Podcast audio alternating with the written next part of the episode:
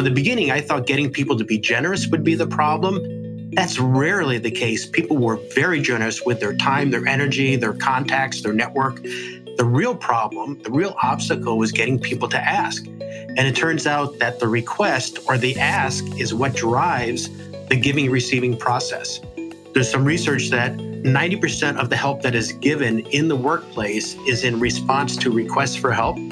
But most people don't ask for what they need. So most of the time, not very much is happening. And all the answers and resources you need are just sitting out there waiting for you, but you got to mobilize them in some way. Welcome to the Best Self Management Podcast. I'm David Hassell. And I'm Shane Metcalf. Me and David have been working together along with our co founder, Nazar, and all the amazing other people that are a part of 15Five for the last seven years. And we are not the same people that we were seven years ago. One of the things we're a big stand for is like, how do we actually embrace the whole person and understand that can we support someone in thriving in their whole life? And if we do, then they're probably going to contribute more at work. Your mission is to attract the best talent, retain your high performers, and maximize everyone's potential.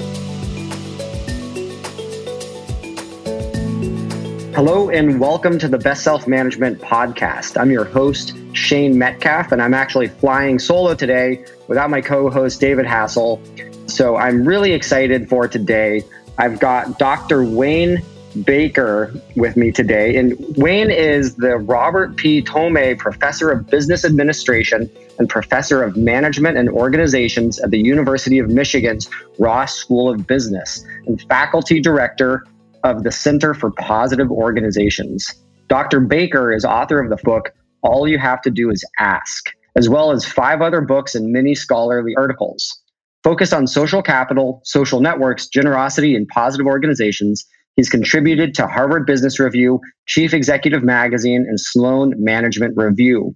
A frequent guest speaker and management consultant, Baker is a co founder and board member of Give and Take Inc., developers of the collaboration technologies based on principles, and all you have to do is ask. Wayne, welcome to the show.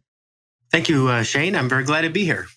Yeah, so uh, Wayne, we actually had the, the pleasure of connecting at the University of Michigan Center for Positive Organizations conference. The conference is called Positive Organizations, right? Or what's the what's the name of the conference again? So we've uh, met and talked to each other a couple of times at different ones. There's the Positive Business Conference that's every May. Uh, that's the one, yes. Right, right. And then there's the Consortium Conference for members, consortium members of our Center for Positive Organizations, and that's uh, there's one in the spring and one in the fall. So one of the things that I was really impressed by the conference and by by you and much of the other faculty there is that you are proving out the the benefits to business when you start to build positive organizations, when you start to take a slightly different approach than many companies have in terms of actually uh, helping people grow and develop and actually experience a positive orientation at work. And it's been so, so cool because sometimes I think we can, you know, at 15Five, where uh, it can be a little lonely when you're out there championing that, hey, if you actually help your people be and become their best selves at work, everyone's going to benefit. You're going to have a better time at work, but also profitability, productivity, retention, all of these business metrics are going to be massively influenced in a very positive direction. And so it's so cool to go to the conference and see, wow, there's this entire ecosystem of people studying this, thinking about it, talking about it. And so it's a, been a really cool experience to connect with that community. Oh, the same for us at the center. You know, we get to connect with people like you who are uh, putting all this into practice and to other companies that are using it for themselves or providing it as services. And it is, it's all part of this big ecosystem, this network of people who are interested in creating thriving organizations, learning how to do it, and then uh, with the conference and the consortium, learning from one another. I think that's really important as well.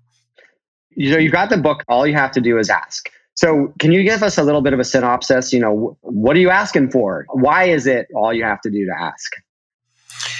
Well, it's very interesting. Everyone wants a culture of generosity, but it turns out that the barrier is not that people are unwilling or unable to help, but that people are reluctant to ask for what they need. And so we've seen this. This started 20 years ago when Cheryl Baker and I created the reciprocity ring, uh, which, as you know, is a team activity where people uh, give and get help from one another. And people are required to make a request as part of the activity, but they spend most of their time helping other people. Now, in the beginning, I thought getting people to be generous would be the problem. That's rarely the case. People were very generous with their time, their energy, their contacts, their network. The real problem, the real obstacle was getting people to ask. And it turns out that the request or the ask is what drives the giving receiving process. So you think about so there's some research that some people have done said look that 90% of the help that is given in the workplace is in response to requests for help but most people don't ask for what they need. So most of the time, not very much is happening. And like all the answers and resources you need are just sitting out there waiting for you, but you got to mobilize them in some way. Well, and then when you, what's fascinating is that when you have humans who aren't getting their needs met, you know, you have all of this work done, but you actually are in a, a deficiency of your needs being met, then that creates a very specific and usually uncomfortable and somewhat unproductive state of being. Right. But you know, everyone needs an inflow of resources uh, from other people to be successful to get their job done. I mean, you need knowledge, information, ideas, opportunities, referrals, connections, you know, emotional support. It's kind of a myth that we work as individuals. I know people try to do that. We call them the lone wolves who are attempting to just put their head down, really focus on the task. And you just can't be that productive that way uh, what we found is that actually we found there are four different types. A very common type, and we have an assessment that we've created. It's in the book and it's up on the website for the book. Uh, we found that the most common of these four types is not the lone wolf, but it's what we call the overly generous giver. It's the person who is very, very generous, but never or rarely asks for what they need. And what we found is that that leads to burnout. Uh, it's sometimes called dysfunctional generosity. Now, being generous is really important. And I always advocate um, that it's important to give and to help to do so freely without expectations of return. And you need to make requests for what you need. So the overly generous giver is very well regarded because of their generosity, but their productivity suffers because they're not getting the inflow. The opposite of the overly generous giver is the selfish taker. Unfortunately, there's not many of those, but there are some. Uh, there's a friend of mine who used to work at IBM Consulting, and he said, when I described this to him, he said, "Oh, we call them sponges. They just they just suck everything in, and they never give anything back out." So the best place to be in those four is what I call the giver requester, somebody who freely and generously helps other people and makes requests when they need something. And what we found is that those people are very, very well regarded because of their generosity and they're the most productive because of they're getting the inflow of all the resources they need to get their job done. So I want to go back to something you said, which is that most of us actually want to build a culture of generosity. And what I'd love to do is I'd actually like to unpack well, what is a culture of generosity? What does that actually look like? And why would you want it? And also, what's the, you know, what's in contrast? If you don't have a culture of generosity, what do you have? Well, let's start there. If you don't have a culture of generosity, you have a culture of competition, sometimes cutthroat competition, where it's uh, one against all. Everything is viewed as a zero sum game. Your gain is my loss. Um, you know, and there, there are a lot of organizations that have that kind of culture, and it's based on, I think, an incorrect and false assumption that uh, the best way to get things out of people, the best way to get them to perform is to make them compete against one another. Um, but w- what we have found through our research and others is that it's really through collaboration and teamwork that um, great things can be accomplished. So you want a workplace culture of generosity because people are collaborating, they're freely helping one another, they're asking for help when they need it, and they're generous when people need some sort of help. I would imagine that also in a culture of generosity, the generosity spills over into areas that aren't strictly about the work.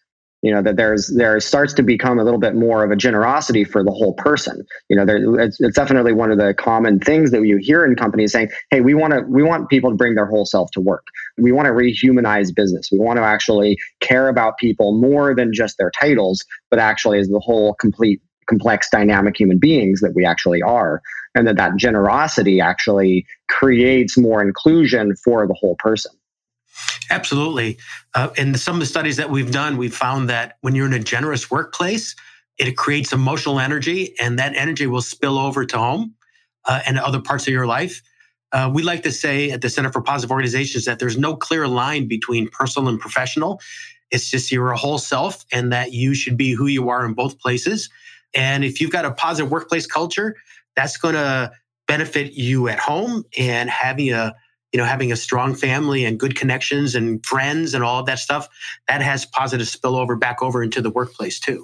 Yeah it seems like a really destructive myth that we've had is this like work life balance like work is on this side and life is on this side. And i often say in some of my talks that that's a complete myth and it's all just one life. It's all part of our life that's and, right. And so, you know, I think that's one of the real powers and, and kind of one of what we say see is as part of the higher calling of business is to start contributing to the whole life of somebody, of our people, because we have such a disproportionate impact on the rest of somebody's life, on all of their personal relationships, on their health, on their mental well being. Given that we spend the majority of our time inside of a company, that that's going to really spill over into every other area of our life. And so I'm curious, has there been any research or re- that you've done or that you've read about where when you maybe somebody joins an organization and they're not one of those generous givers and takers. They're not in that the upper right quadrant of the model. If they join a, an organization with a strong center of gravity of giving and of a culture of generosity, does that then change the way that they're behaving in their the rest of their life? Oh, I, th- I think it really does. We're always affected by the context or the situation that we're in. So, in workplaces that have a strong culture of generosity, they have generosity routines. They have a lot of tools and practices that really influence how people interact with one another. And I can I can tell you a very specific one. It's one of the many tools I write about uh, in the book. It's the stand up. So the stand up is very widely used in IT and software development firms and I think it has huge widespread application to many other many other work settings, many other kinds of workplaces. Um, but very simply, it works like this: at a particular time each day, maybe at 10 o'clock in the morning, a team will get up, they'll stand in a circle, and each person will say three things. Here's what I worked on yesterday. Here's what I'm working on today. And here's the help that I need. And the help is given later on. I found even in a group of up to 50 or 60 people, that whole that whole process takes 20, 25 minutes maybe, and you go right around and you know, not answering those questions means that you are letting the group down. So someone who uh, is unlikely or is very maybe is not a good match for that culture of generosity is going to be swept up in the practice. And the best workplaces make these routines, make them rituals where it's expected uh, to ask for help and to give help. Yeah, it seems that you know systems and processes to to automate some of the asking are really essential. And, you know, because I think that our default stance is that we don't ask the right questions on a regular basis. Like humans kind of suck at consistently asking for what we need or asking how we can help other people. You know, I mean, in fact, it's it's what we built our entire company on is this idea of asking questions. And so we built our product on that, but also we really built our our culture on questions. You know, every every night we have dinner together at a retreat or we go out to lunch, there's always a table question designed to bring everybody into a single conversation and reveal more of ourselves, you know. And we never know what the question is, but the question opens up doors of possibility that simply didn't exist before the question was asked. And one of the things that I really love that you've done, and I'd, like to go into the ring of reciprocity, because what's cool is you know for you listening how wayne ended up here today is that i participated in the reciprocity ring at the conference last may and wayne you had talked about you know well can you describe the ring of reciprocity and then i can share a little bit of of the story of how we're here today Sure thing. Um, there are a couple of variations of the reciprocity ring the main one, the formal one, is is the tool that Cheryl and I created 20 years ago. And essentially, it's a group of people who will get together. It's done face to face. There's some props and posters that we use, but it's essentially that process of everyone takes turns and you ask for what you need. And we have certain criteria about what's a well formulated request. And then other people will think about how they can help. And it could be that they have the resource or they have the answer and they could share it, Or if they don't, they can tap their network and they make, can make a connection or a referral. The variation that we did at the conference that you participated in was done for a larger group where we used uh, poster paper. Everyone got a flip chart size piece of poster that's just sticky at the top. And on the top half, you had to write what your request is. And I went over the criteria for a well-formulated request, and everyone. Can, can you just can you just uh, share that because I think that's a really important thing, right? Because sometimes we don't know how to ask because we just don't know what is a good ask. Absolutely. Part of making an, an effective request is making what I call a well formulated or smart request. So I have smart criteria, although the letters mean something a little bit different than the traditional definition of smart. So S means specific when you make a specific request, you trigger people's memories of what they know and who they know. A general request doesn't get much help. But I have found that people sometimes think a general request is like casting a, a wide net, and you'll get more answers. But the fact is, the opposite is true because of the way that the human memory works. And this is a departure from the usual definition of the M, which is measurable. Uh, and I think measurability is nice and that's important. Here, M is meaningful for meaningful and important. It's the why of the request. Why are you making the request? And I found that people often leave that out. That's a very important element because that really motivates people. Uh, the A is for action or action oriented. You want to ask for something to be done. A goal is not a request. A goal is a destination, something you're trying to achieve or a place you're, you're trying to arrive at. And a request helps you move towards that goal. The R is for realistic. And by that, I mean strategically sound.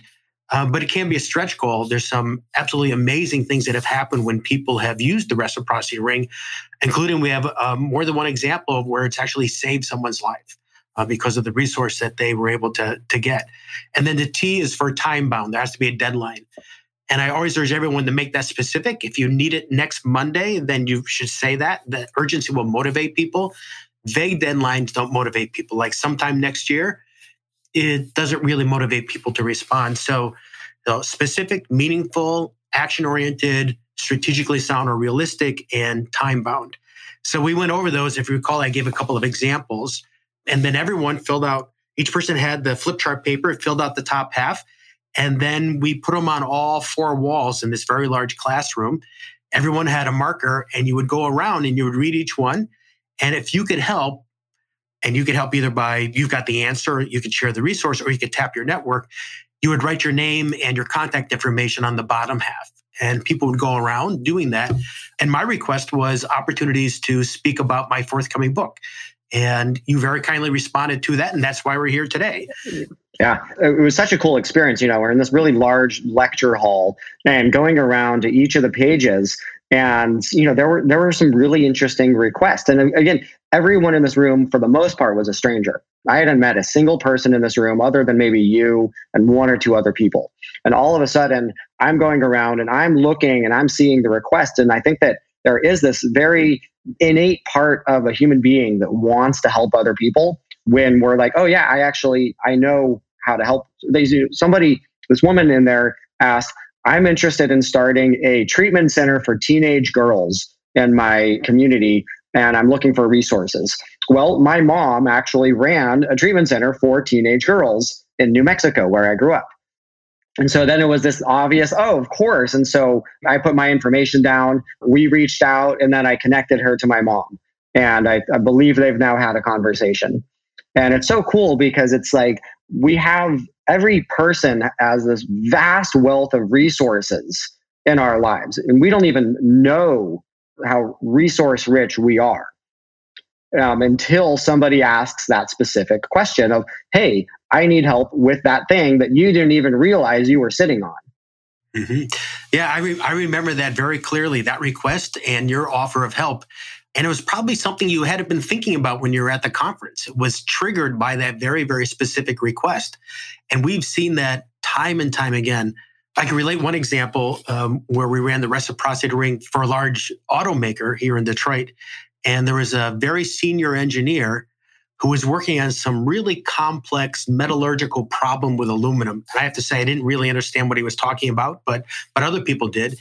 And he said, I'm really stuck on this problem, and my request is to consult with an expert. Well, the person who helped was a 22 year old admin who had just been hired by the company.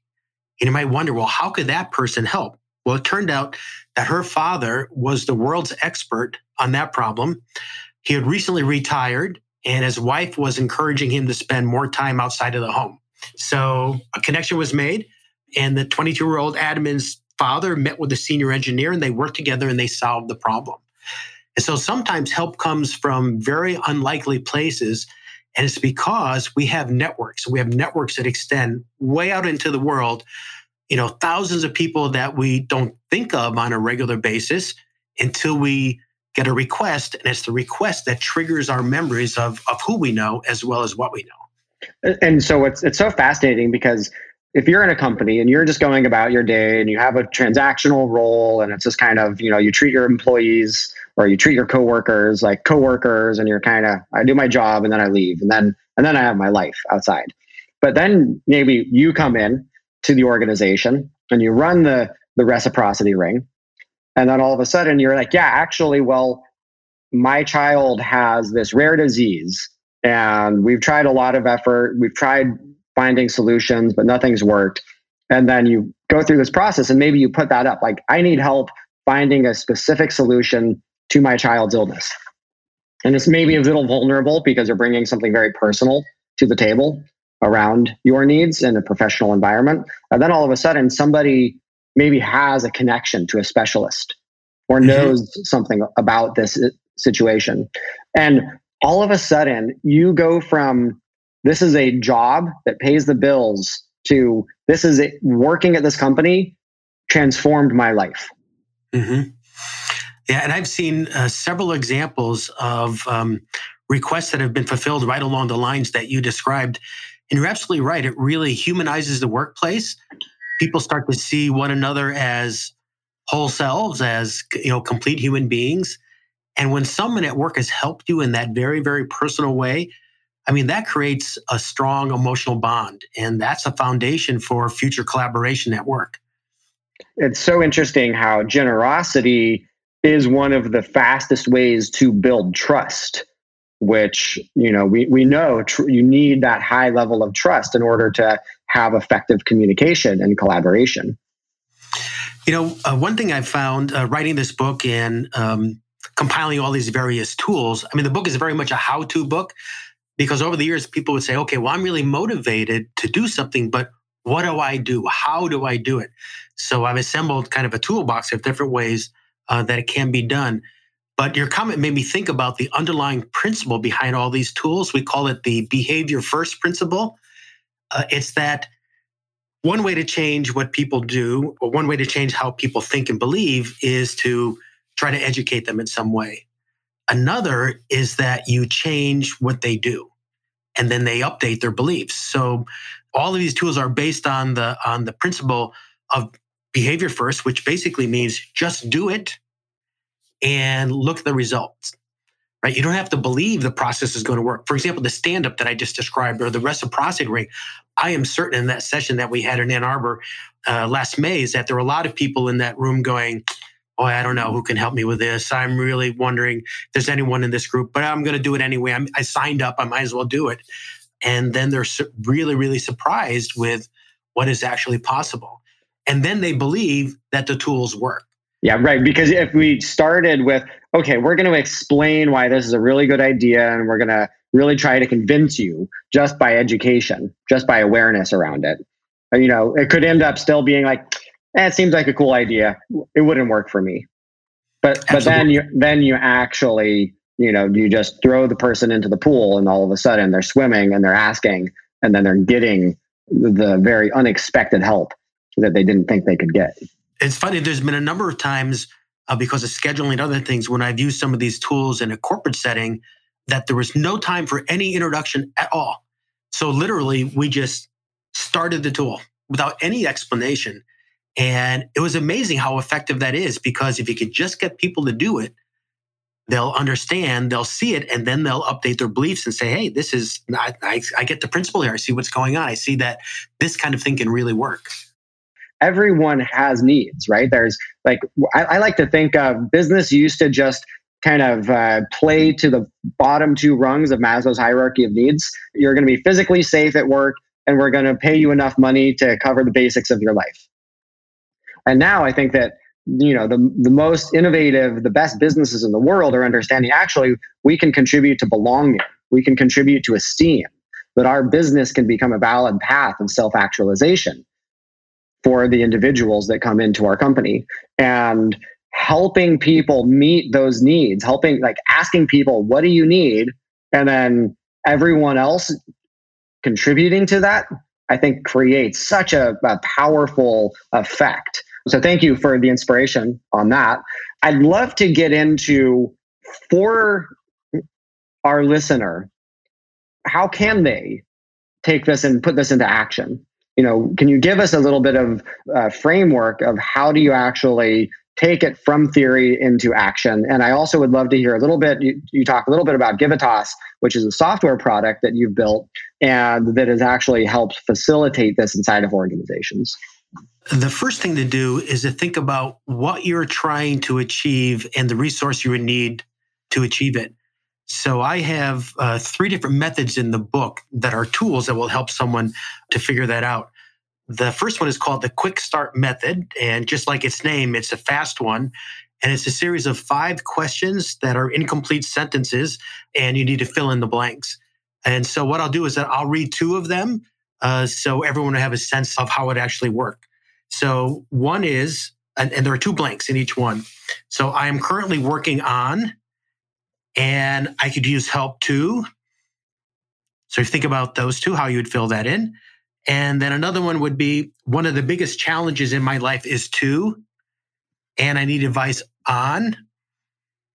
So there's others, but it gives you the idea is that if you, so I've used this in executive ed rather extensively uh, you know, people take some time, they go through, they complete these sentences, and they start to get a really good sense of, okay, well, what is it? Helps to prioritize what is important, what am I trying to achieve, and what do I need to achieve it? So then they have the basis of what a request might be. All right, I've, I've um, got one. I've got one. And yeah, for for whoever for our listener, I'm working on getting this podcast ranked as a as a top business podcast in iTunes and I need reviews to help make that happen. So I would be so touched and delighted if you're enjoying the podcast, if you would go write a review for the Best Self Management podcast. How'd I do? How'd I do? You just did it. Great. You just did it right there. And you can imagine if you did that, say, once a day. You went through that process. You took one of the, I read two, there's five of them. Let's say use one each day you know that if you start doing that you start getting to the habit of thinking about okay what am i trying to achieve? What are my priorities? What do i actually need? And then the next step i would say okay now you need to state it as a smart request. You know make it specific explain why it's meaningful action oriented the deadline time and that sort of thing. And then the step after that and you already jumped to that which was who do you ask so you have a built-in network, which is the audience, the growing audience uh, for this podcast, and so you broadcast it to the whole group. And for people who, who don't have a podcast, there are other ways of doing it, like LinkedIn, there's social media, Facebook, depending on what groups you're a part of. But there are other methods too that I can that I can share with you. One I call the, the two-step method. So it could be that I don't know who to ask but I know someone who I could ask who might know someone. So it's two steps or two degrees of separation.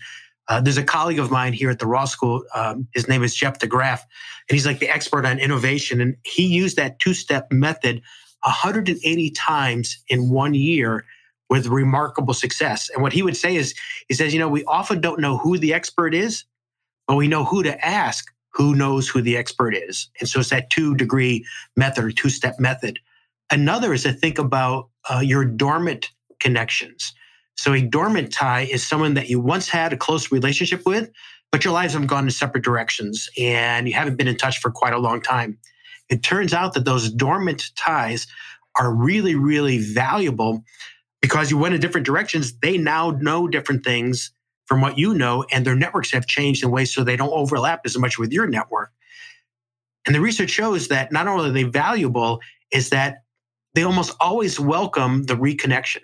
Sometimes people say, Oh, I'm not going to reconnect with somebody like from college or an old teacher or something because it's been so long and I haven't haven't maintained contact. The research shows just the opposite. the research shows that if you reacted by that, that connection, people will be delighted to hear from you. You know, the, that emotional bond, that history is still there. They're often very, very excited to um, to be reconnected and really good sources of, of help. It's so fascinating. It, it makes me wonder do you have to believe something in order to be willing to, you know, because it kind of it takes some emotional courage to ask. I think that we're we're kind of taught in this culture do everything by yourself. You know, especially in a in a maybe in a job situation, you know, we have this idea that if we're any good, if we're a high performer, if we're talented, well, then we need to do it ourselves.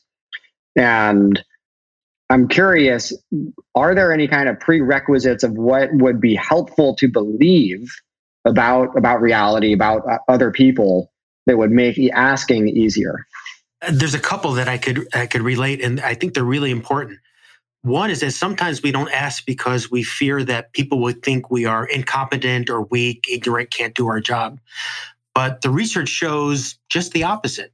As long as you make a thoughtful request, a thoughtful, intelligent request, use those smart criteria, people will think you are more competent, not less.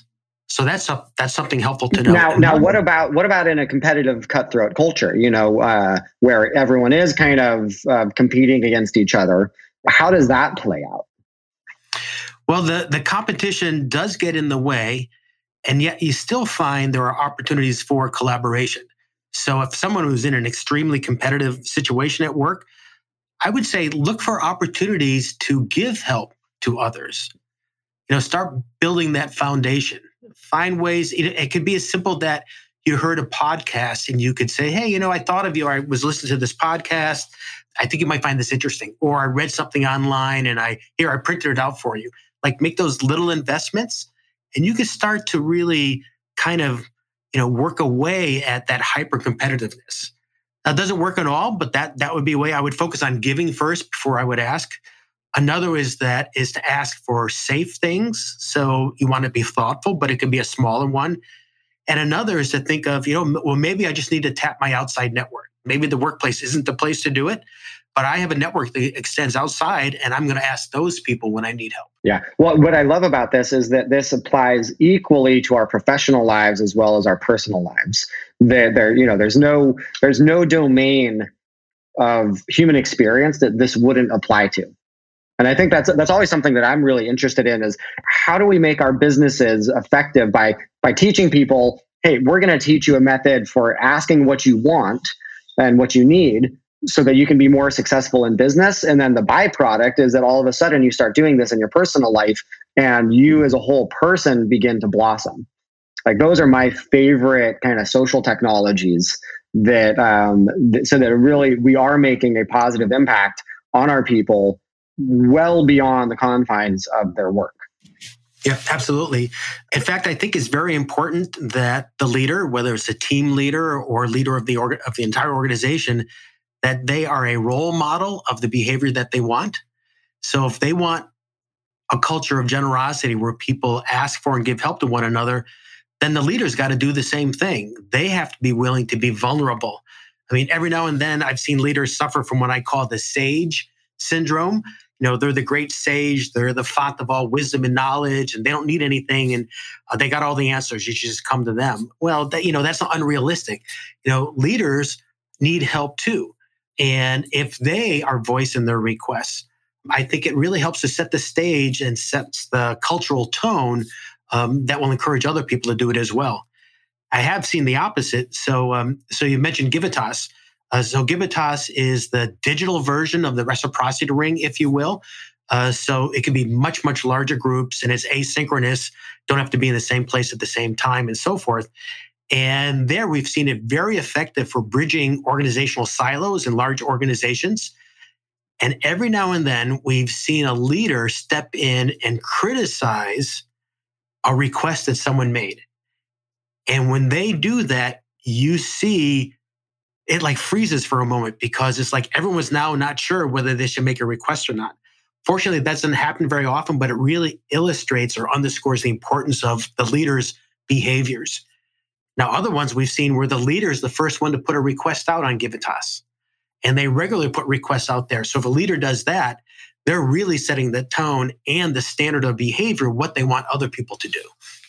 Yeah, it's amazing. You know, it really seems like generosity is another pillar, but it also rests, it relies upon other things like baselines of, of psychological safety, of knowing that it's okay to make a request like that, and you won't be punished, you won't be singled out and and you know identified as weak because you didn't have all the answers yourself. Yeah, I've, I've written about psychological safety and its relationship to some of the tools that I write about in the book. And here's what I've concluded it's really a circle. So that if a workplace is psychologically safe, the tools I write about are more effective. However, the tools are effective even in an, in a place that is not psychologically safe and it makes a place psychologically more safe yeah and people start experimenting with it so i say you know and just jump in with the behavior take one of these tools, run the experiment, you know, use it for 30, 45 days. And over time, even if it's an unsafe place to be, it'll start making it a safer place to be because you're running the experiment. People are starting to see the results.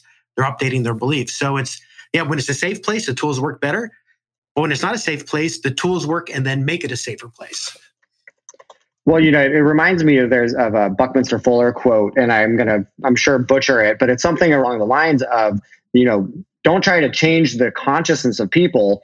Make tools that, and by using them, change the consciousness of the people. And that it's actually just, you know, it's almost kind of a Trojan horse that you just introduce this new tool and then all of a sudden people are doing it.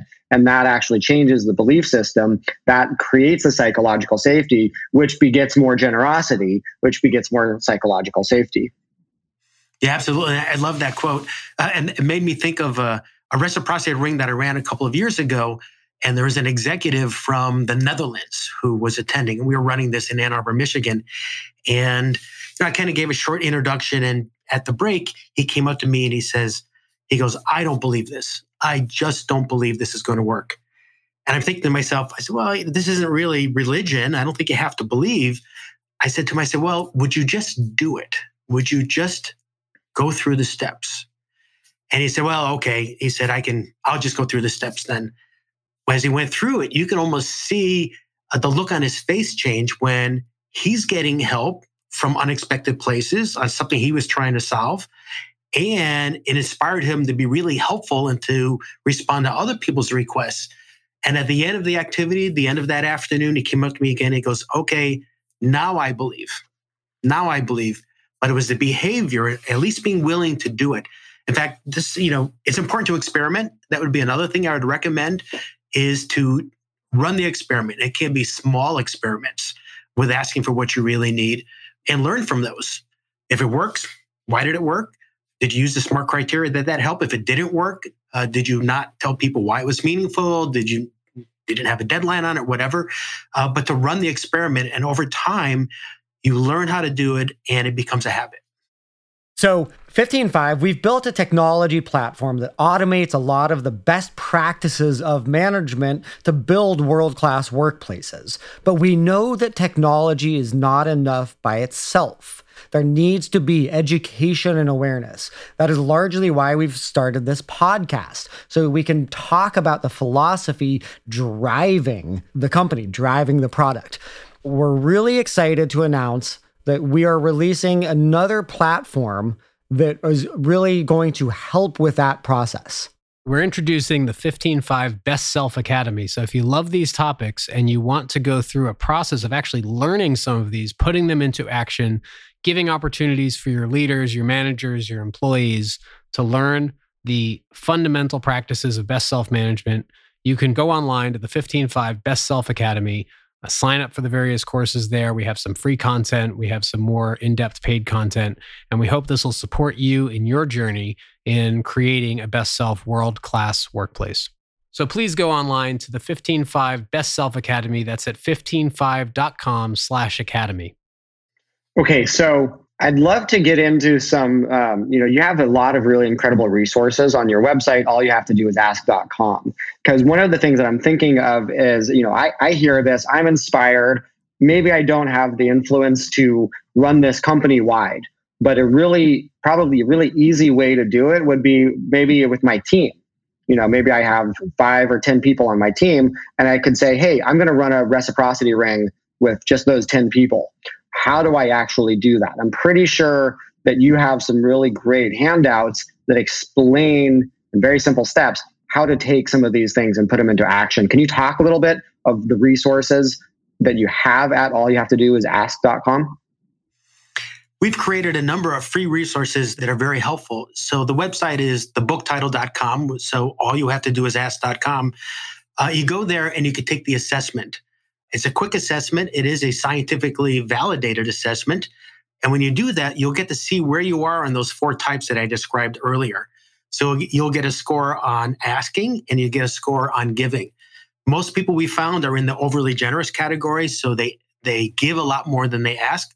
Um, but it gives you a sense of where you are. And if other people on the team do it too, it's the beginning of a, of a conversation. You've got some data to work with. Another asset that we have on the website is a downloadable infographic. It's the map or the journey of the all you have to do is ask process. You know, it starts with giving yourself permission to ask. You climb the mountain, which is to how to overcome the obstacles um, that stand in the way of asking, updating your beliefs based on the evidence from research, how to make a smart request, the tools, and so forth.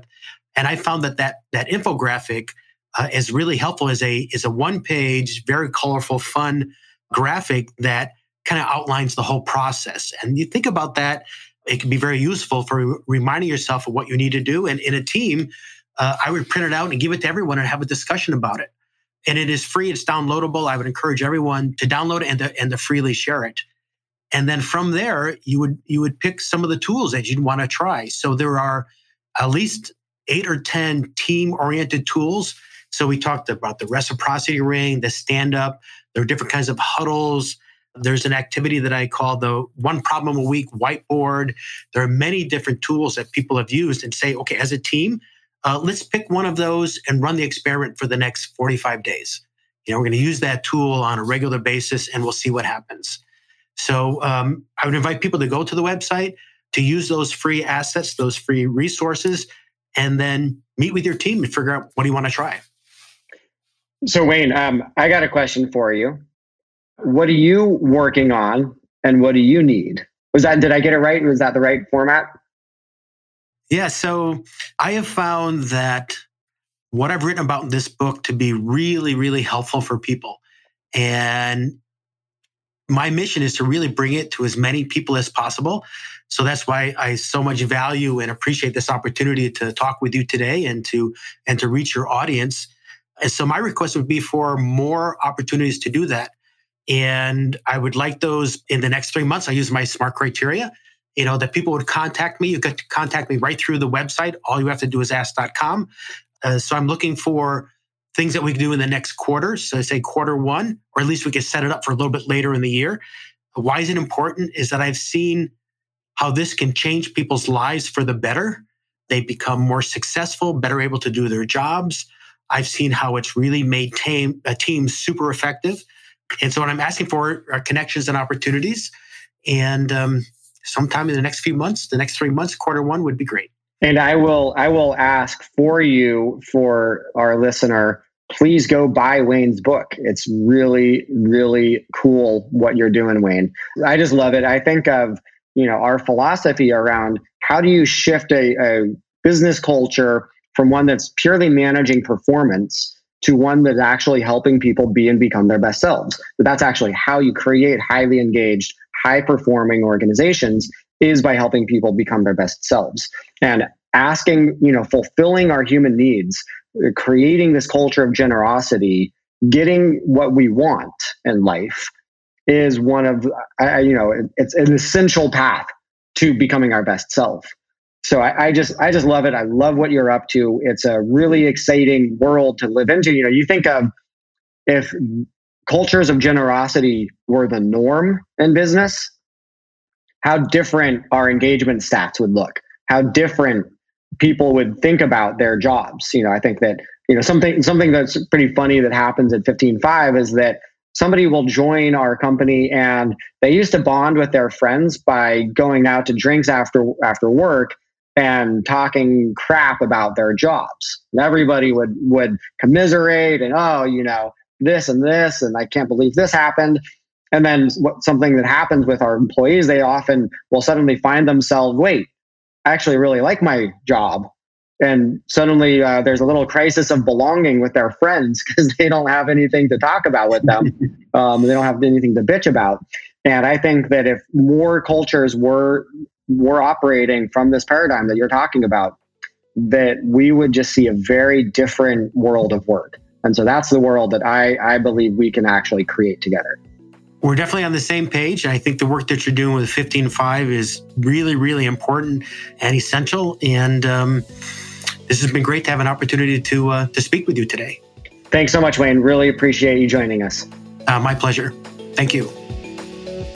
A big thank you to our producer, Counterweight Creative, and our executive producer, David Misnay, and Stacy Hurst, our guest coordinator.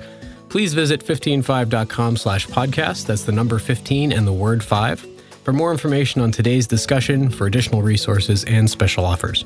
One of the easiest and highest leverage things you can do to support us in this podcast is write a review on Apple iTunes or Google Play. It really does go a long way in terms of getting the word out, and more people can hear this message so that we can start a movement and truly get more and more businesses out there helping their people become their best selves.